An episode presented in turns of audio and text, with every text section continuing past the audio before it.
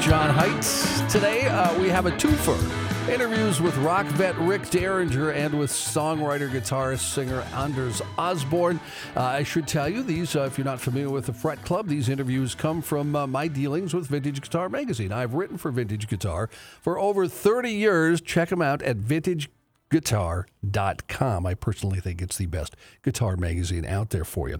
Uh, we start with Rick Derringer. Uh, if you're not familiar with Rick, uh, he's been around rock and roll history a long, long time. He had a number one record way back in the 1960s with his band, The McCoys, out of Ohio. The song was Hang On Sloopy. He sang it, he played lead guitar on it, and after that, he's done plenty. He was a member of Edgar Winter's White Trash, playing brilliant guitar on the live Roadwork album, among other things.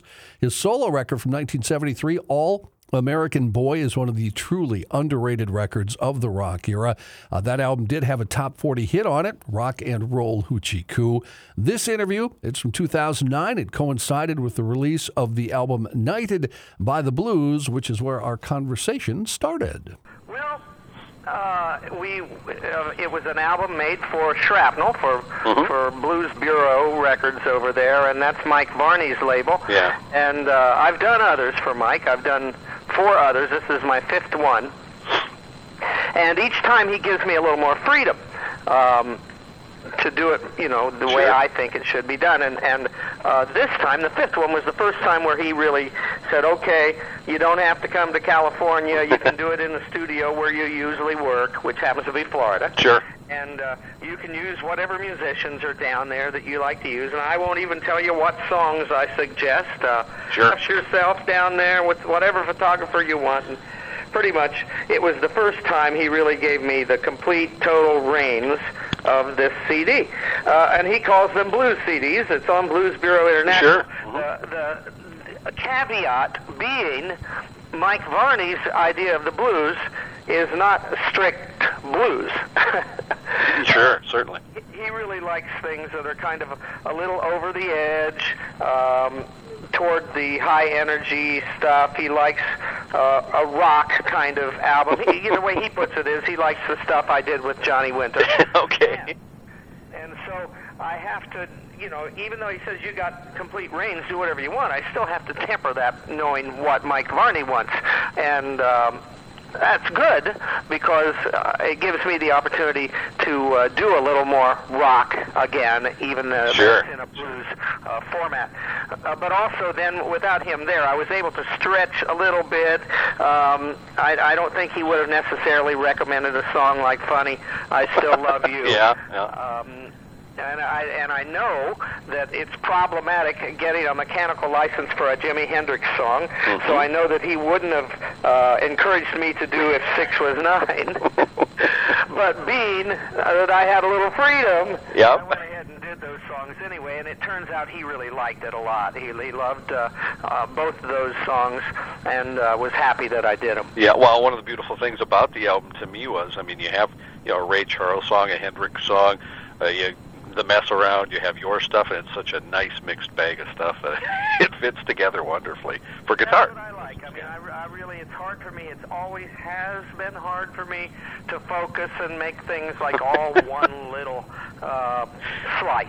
Yeah. I uh, like a whole big pie. I understand. That's what I try to do when I record. Well, and that's you know, and not to harp back on All American Boy again. When I was a kid, that's the thing I loved about it. There was so much stuff on there to, to you know, just to digest as a young. you know, the record companies will Mhm. always, they always came back and said, hey, Rick, Of you, know, you could have had a lot more success if you would have just, you know, focused on that rock and roll, four long-haired guys playing that rock and roll, uh, you know. So they weren't always happy with that. Of but I really do feel like you're right. I think uh, it has helped me attain a kind of longevity that a lot of those kind of bands didn't get, didn't have. Mm-hmm. Exactly, I would agree.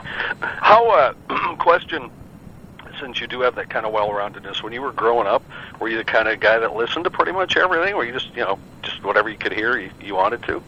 I listened to everything. When I was a kid, my folks had a big record collection, and it included a lot of Les Paul and Mary Ford, Mm-hmm. uh, but they also had a lot of country in their roots. We had Merle Travis and Chet Atkins, Sure. and and then on the other side of the coin, they stretched it. There was some Wes Montgomery there, and Mhm. and, and uh, stuff like that. So uh, I really had a whole well-rounded start in life, uh, including um, standards. Mhm. Um, and, but it wasn't very long before you know I started playing when I was nine. That's 1956. Yeah. That I call the year of Elvis, Mhm. and uh, Elvis just smashed through.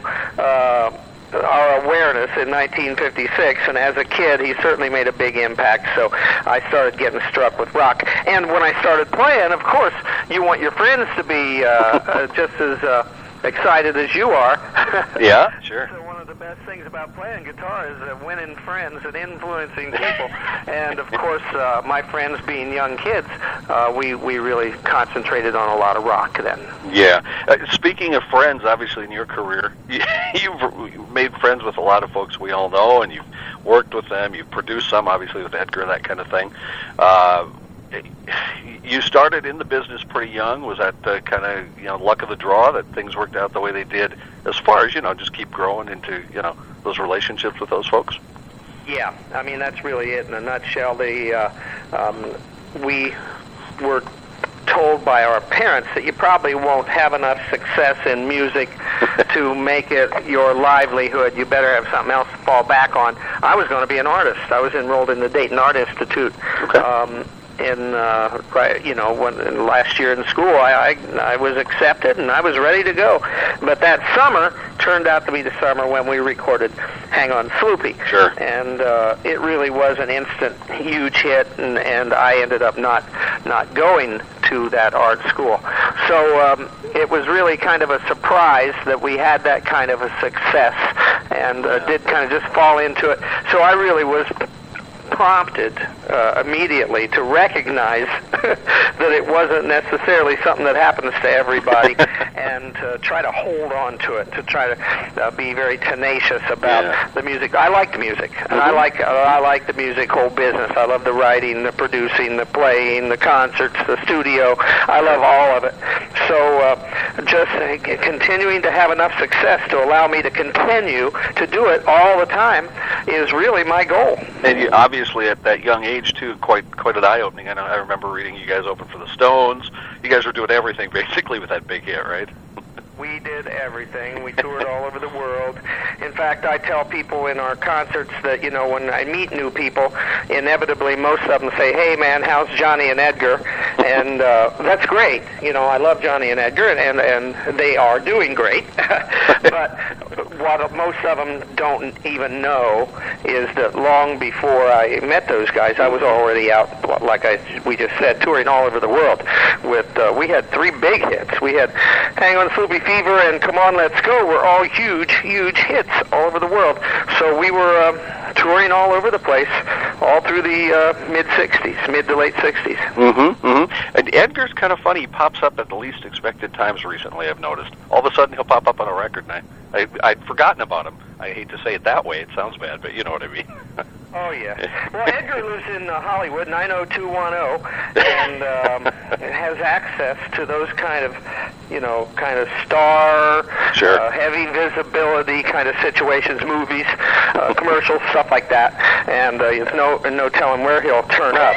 Um, me, on the other hand, I live in uh, sometimes in Florida, sometimes in Rio Rancho, New Mexico, and sometimes in Franklin, Tennessee.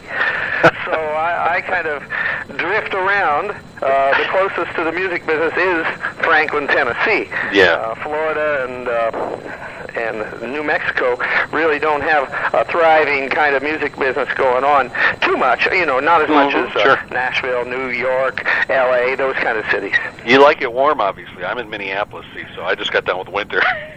I, I love Minneapolis, Uh-huh. uh, frankly, and if it wasn't for those long winters, that's probably one of the places I'd be. I love the town. I love all the parks and stuff. It's a beautiful town. Yeah, it really is. I, I would agree, definitely. Did you? I have a silly question because it just popped into my head, and I hope I'm not way off base here. Did Patti Smith co-write a song on All American Boy with you? Patti Smith and I have co-written several songs Okay, together. good. Uh, the one on All American Boy, it was called Hold. Hold, sure. Well, no. Well, yes.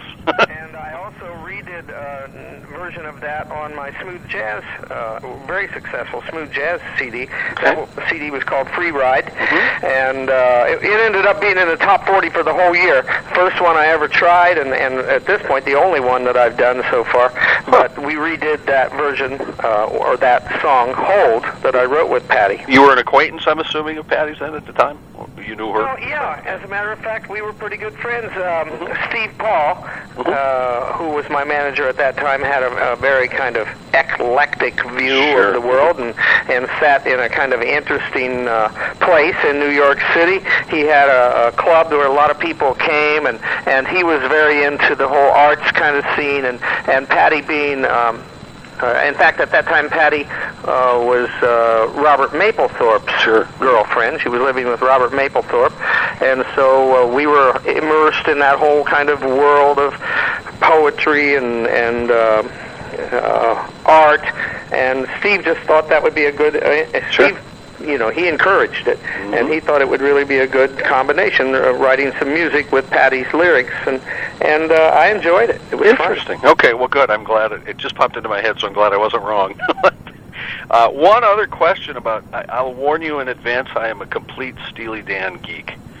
Okay. Oh man, me too. Well, you've done some work with them, obviously, and I'm curious how you ended up meeting them or whatever. No, did you know them at the time, or how how did all that happen? How did you end up playing on Steely Dan records? Well, I, I uh, while living in New York City for 26 years, Sure. I had the opportunity, uh, like we were just talking about, to be uh, meet all kinds of people, Yep, sure. play on all kinds of records and stuff like that. And one of the things I did was I was asked one day to come and if I'd help. Um, this guy called me up. He said, "I'm a producer and I'm going to produce some demos to try to get this guy a record deal." I said, "Who is it?" And he said, uh, "Well, he used to be with." Uh, Jay and the Americans, Okay. And uh, his name is uh, Donald Fagen. And he said, we're going to try to get him a record deal. Would you play on the, the demos? And uh, I said, sure, that sounds cool. Sure. And um, I did. I played on the demos. It was Gary Katz. At that Yeah. time, he called himself Gary Cannon, Okay. who was the producer. Uh, but he ended up taking those, and, and uh, they ended up starting a whole band, and it became Steely Dan.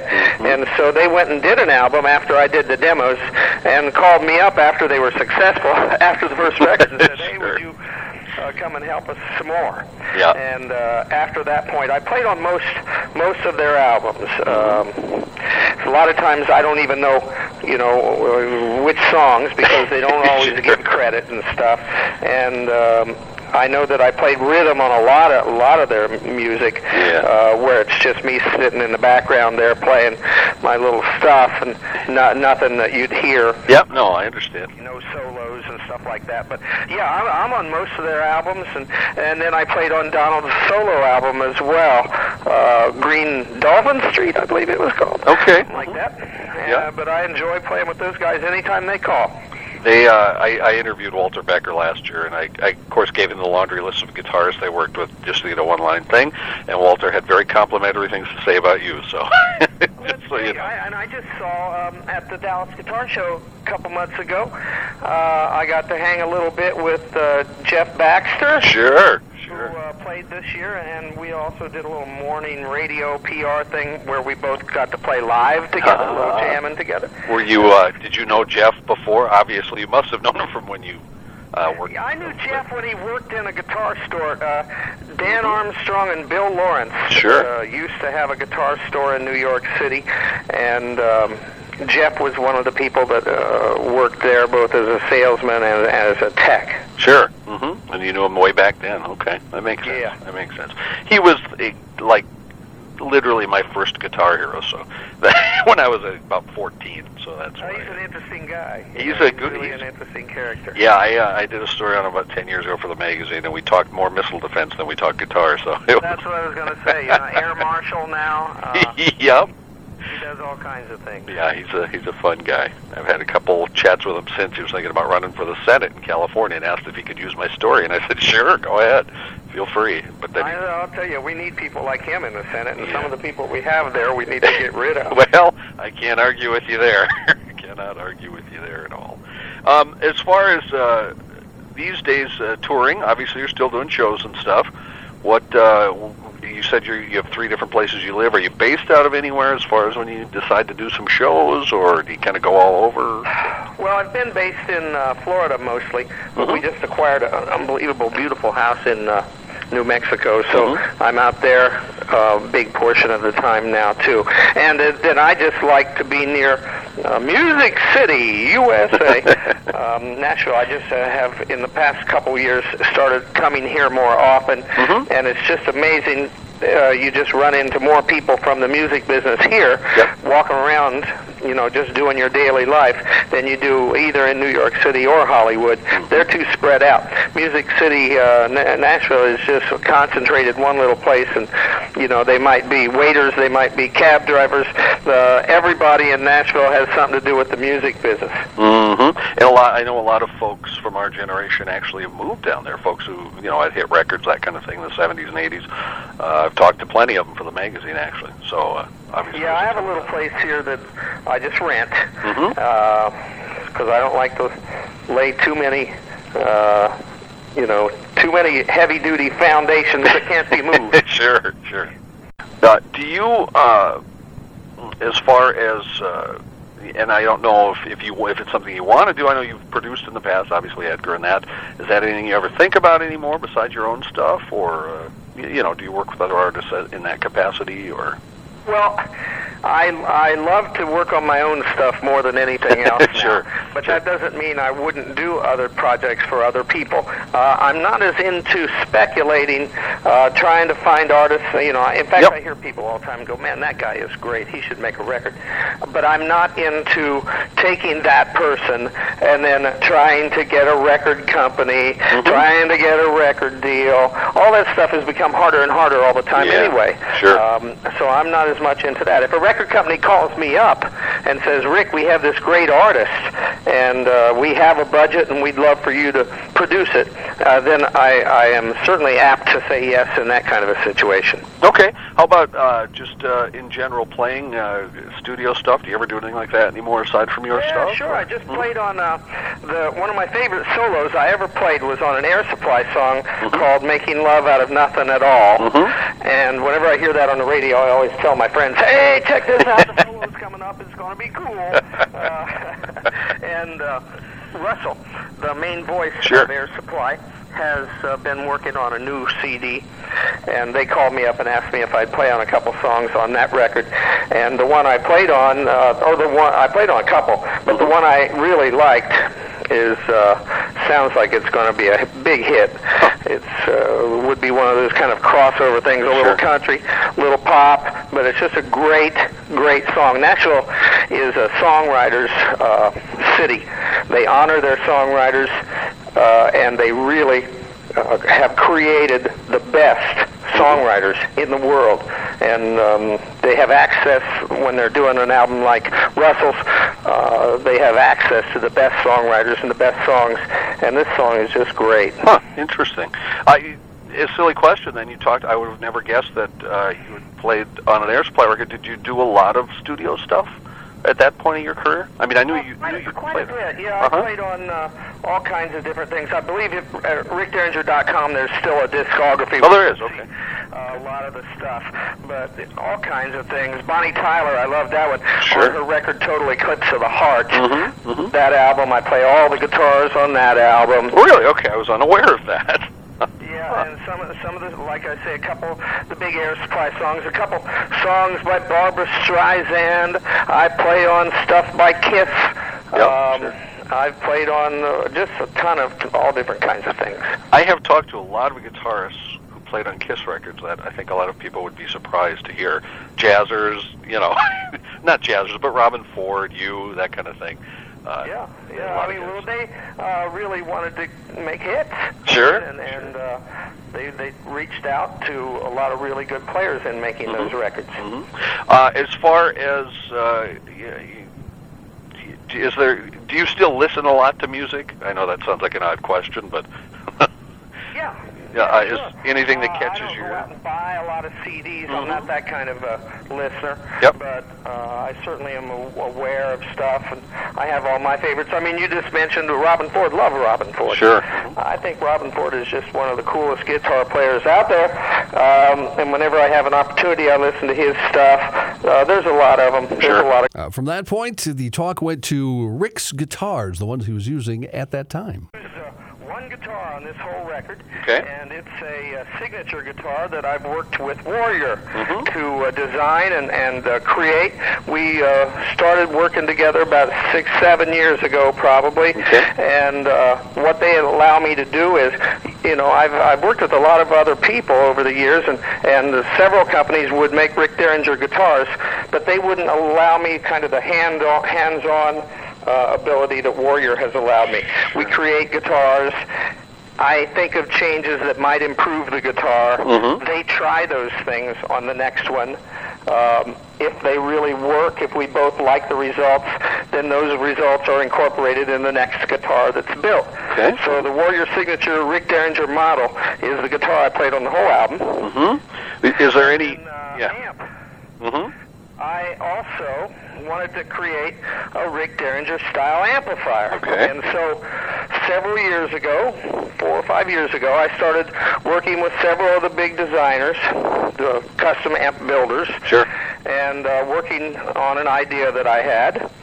And uh, made some great amps, but one of them to me really stood out, and it's uh, made by VVT, uh, vintage vacuum tube. Okay. And the VVT, we call the Rick Derringer model the Hyperdrive, and that's pretty much what I used on 90% of the whole record. Okay. The Rick Derringer Hyperdrive and the Warrior uh, signature Rick Derringer guitar. Is there any uh, guitar, and this uh, might be a question you can't answer, that you would perhaps compare your signature guitar too? Is there, you know, It's really hard because uh, over the years, Mm-hmm. I certainly grew up. You see me uh, on the White Trash album and in the old McCoy's records playing my 355 Yeah. Gibson. You see me playing Les Pauls on pictures. You see me on the Derringer Live record playing uh, a Strat, 65 Strat. Um, then uh, after that, I, I worked for a while with Cyndi Lauper and stuff playing Steinbergers. Love those little Steinbergers. Sure. They were cool. Um, after that, I worked with BC Rich Guitars and created a guitar called, called the Stealth guitar for them that they still make, as a matter of Yeah, fact. yeah. Still make the Stealth model. Uh, after that, I, I started playing PRS guitars for a while. Paul Reed Smith made some beautiful instruments for me. So what we tried to do when we did the Warrior was kind of take the best of all those instruments sure, sure. And and create one instrument that really could compete with all of them. And uh, I like to feel like Warrior's making the the collectible guitars of tomorrow. People don't know about them because they're only 10 years old. Um, so it's relatively unknown, but uh, if you go to guitar shows and stuff, you get to see them. Yeah. Uh, not many music stores carry them, but I like to feel like they're making the guitars that'll be collectible in, in another five or six years. Yeah. And, and, And uh, from same the, thing, the VVT amps. Yeah. are just the greatest. well, from the tones you're getting on the record, if that's the only guitar you used, it definitely is a versatile guitar. Definitely. Yeah, yeah, I use that on just like like literally 99% of the record, and the same thing with the Hyperdrive amp. We've one day after the album was done, I went in to do a session for someone else, and I, I leave one of my Hyperdrive heads usually at the studio. mm-hmm.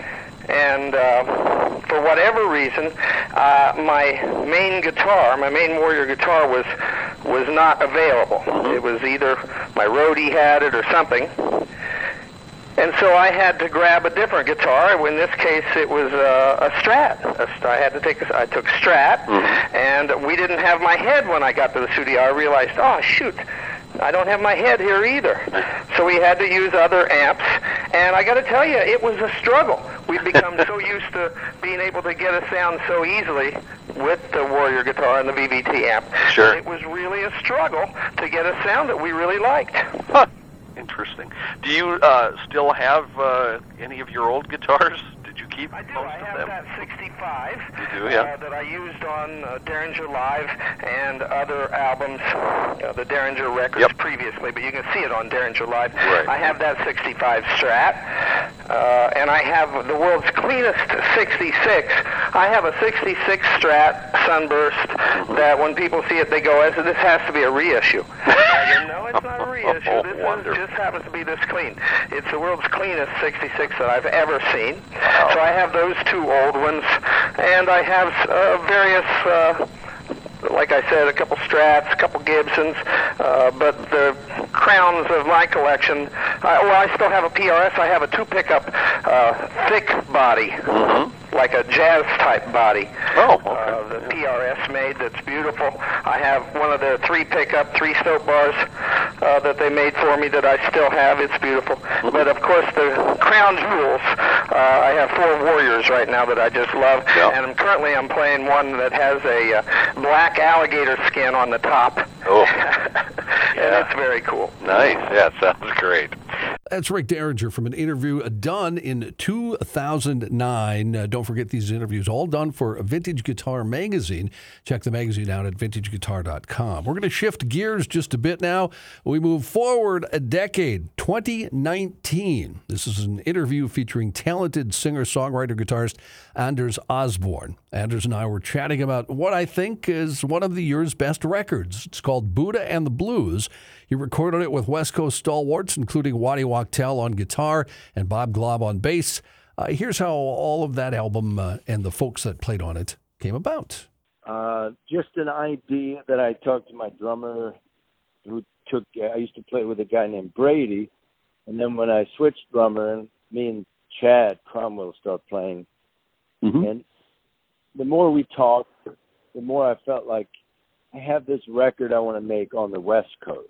I want it to be somehow connected to a lot of the records I grew up on, uh, Mhm. even the rock stuff. But there, there's a there's an aspect to Southern California in the late '60s and into the '70s that they were a very important part of my kind of songwriter part of my uh, musicianship. Mm-hmm. So not so much the the player, but the atmospheric and the attitude and the the romantic side of uh, of writing songs.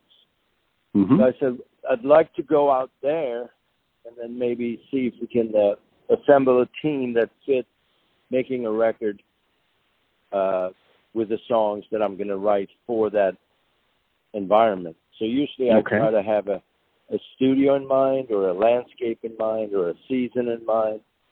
Is it a winter record? Is it, you know, so in this case I saw Southern California and the dryness and maybe some ocean and some of these hills, mountains, Mm-hmm. um, and and that whole thing. So I wrote with that in mind. And once he put together the team with Waddy on guitar and yeah. Bob Glaub on bass, and then Chad, and then Niko Bolas, who's worked with a lot of the.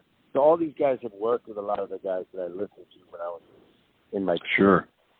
Mm-hmm. so it just became kind of a um, a full circle a little bit, and Sure. then uh, yeah, and then we took my stuff and some of the swampy stuff that I write and mixed it up with some of the, you know, slightly more California rock vibe of the '70s, and sure. and I love I love the way it came out. So that that was the idea, and then uh, lyrically, I wanted it to be.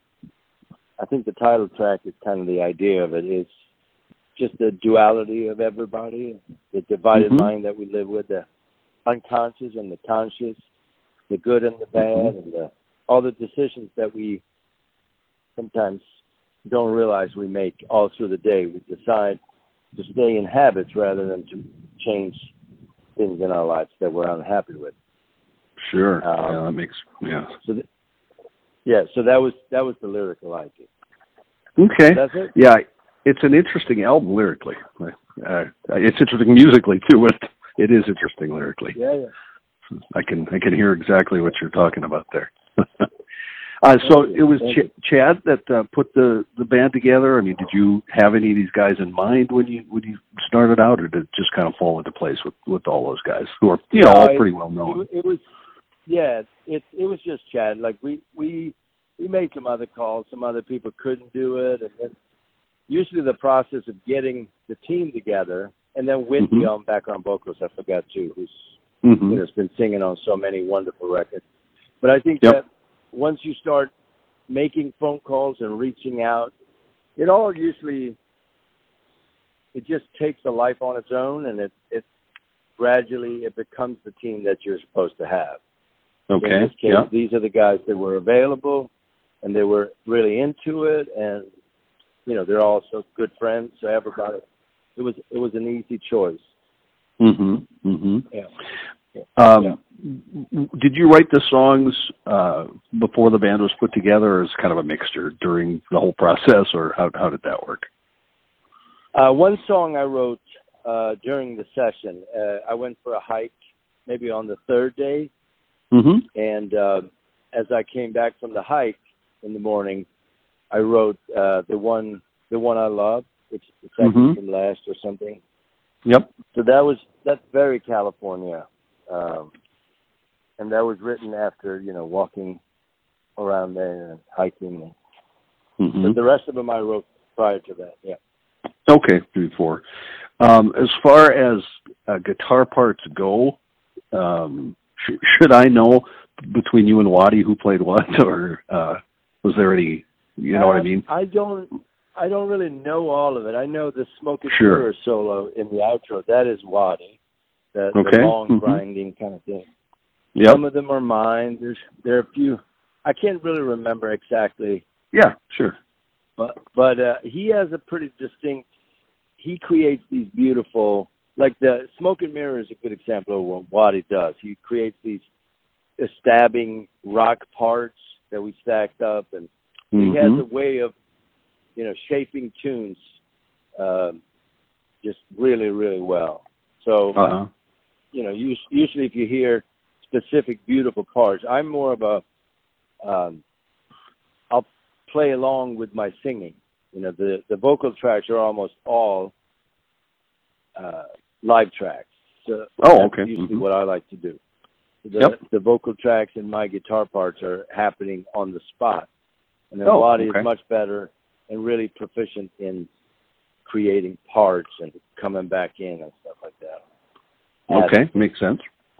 Uh, did you? Uh, I'm sorry. Go ahead. No, that's his expertise. Oh, okay. Uh, did you play uh, both uh, electric and acoustic on this one too, as usual? Yeah. or- Yeah. Yeah. Yeah, I mixed it up. Um, there's, I, I, I would have to listen to the tracks to see exactly where I Sure. did what. The interview wrapped up with talk about Anders guitars and amplifiers.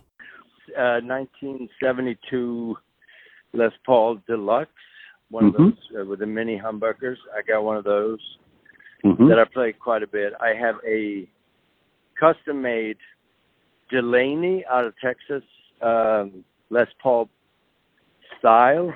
He calls it Lagrange.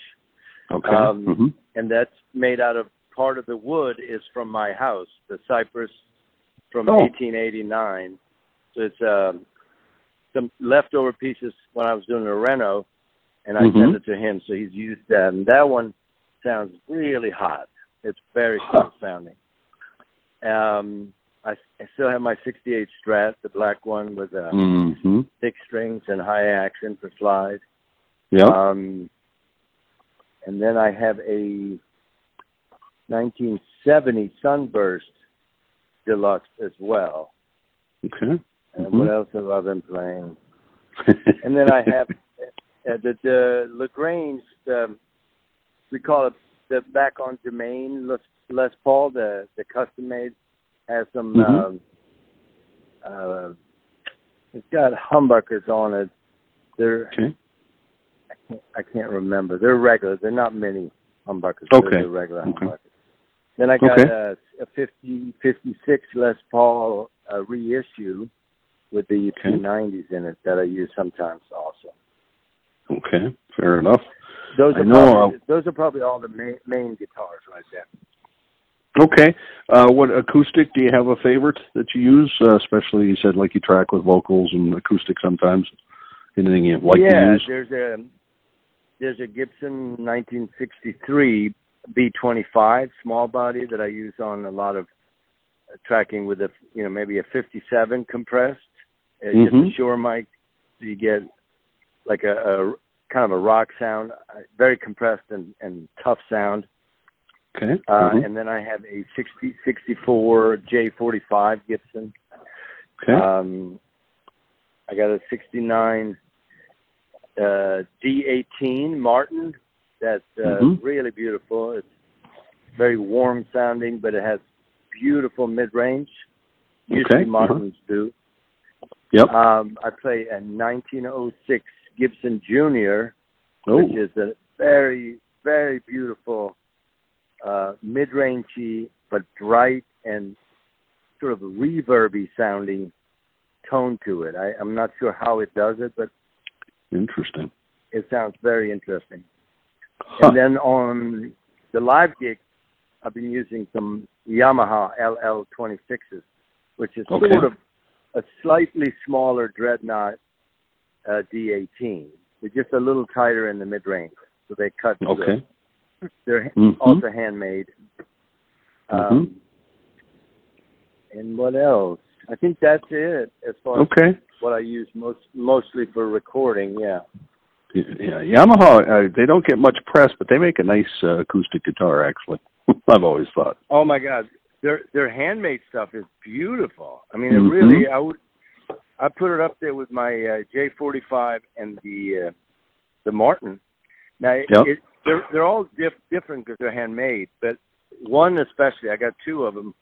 One is wonderful, just wonderful. Plays easy and sounds full and bright. It's beautiful. Huh. Interesting. Uh, what about uh, amplifiers? Do you have anything, uh, any favorites there? Yeah, for sessions I have a 58 Tweed Deluxe. Mhm. Fender Tweed Deluxe vintage. Um, I also have a 1482 Silvertone. I don't know. I'm not sure what the year is, but Okay. it, it looks like you know those 60s, mid 60s ones. Yep. Sure. Ear- Yep. Early mid 60s, yeah. Mhm. And then uh, I've used um, Category Five, which is out of Dallas. Mhm. They do my custom live stuff, but they have a custom. We call it two. We call it two eleven because it's got one 12 inch speaker and one 10 inch speaker, and then it's a 50 watt smaller combo, and it's it's fantastic, especially if I pair it up with like the deluxe or something, the tweed. Mhm. Yep. It's it's great, really wonderful sound. It's a Category Five. They do all my live stuff, Yep. and then I have a Marshall uh, custom kind of tweaked um, JCM 800. Uh, Okay. I think it's a late 70s that has been custom made, so it has an extra low end kind of uh, uh, knob on it. It's it's not just low end. It's it's more like bottom. It just creates like a, a slightly tighter plexi sound or something. Sure. Yep. Mhm. Yeah. So that's Okay. that's pretty much what I use. Yeah. Okay. Uh, one other question I wanted to ask about the uh, the record. I know you said this one you kind of went in with with an idea what you want. When you record or you're going to make an album, do you usually go in that way, or does you just kind of let what happens happens? How how does it usually work for you? The the actual formula. I usually have some sort of idea, and it doesn't always work out. Uh, in this Mhm. case, I was very happy with it. But the next one we're making is going to be made in New Orleans with the same guys. So the idea Ah. is to have something continue, but we'll do it in New Orleans in a, a very different studio room. It's a much larger. It's an old church. So the idea Ah. is to write for that. So the songs are a little bit more. They have a little more darkness to them. The lyrics got are still very positive. Yeah, it's going to have it, but it's sonically more of an edge and some darkness to it. Okay. Yeah, makes sense. We'll Perfect. what. Perfect. Anders Osborne, a terrific player and songwriter. Uh, that interview done in conjunction with the 2019 album Buddha and the Blues, uh, in uh, my opinion, one of the best albums of the year. Check that album out. And after you're done with that, go back to 2013 when Anders uh, made an album called Peace. Uh, check out the tune at 47. In my opinion, one of the best songs of the past decade or so. Uh, thanks for listening. This has been the Fret Club. Make sure you check us out on Twitter and on Facebook. Uh, you can send me an email if you'd like at jheidt, H-E-I-D-T, at garagelogic.com. Uh, send me a message on Twitter or anything on Twitter you'd like to. I'm at Mr. underscore FYI10. Uh, we'd like to hear from you. Let us uh, know what you think of the show. It's the Fret Club, and we will talk to you again next week.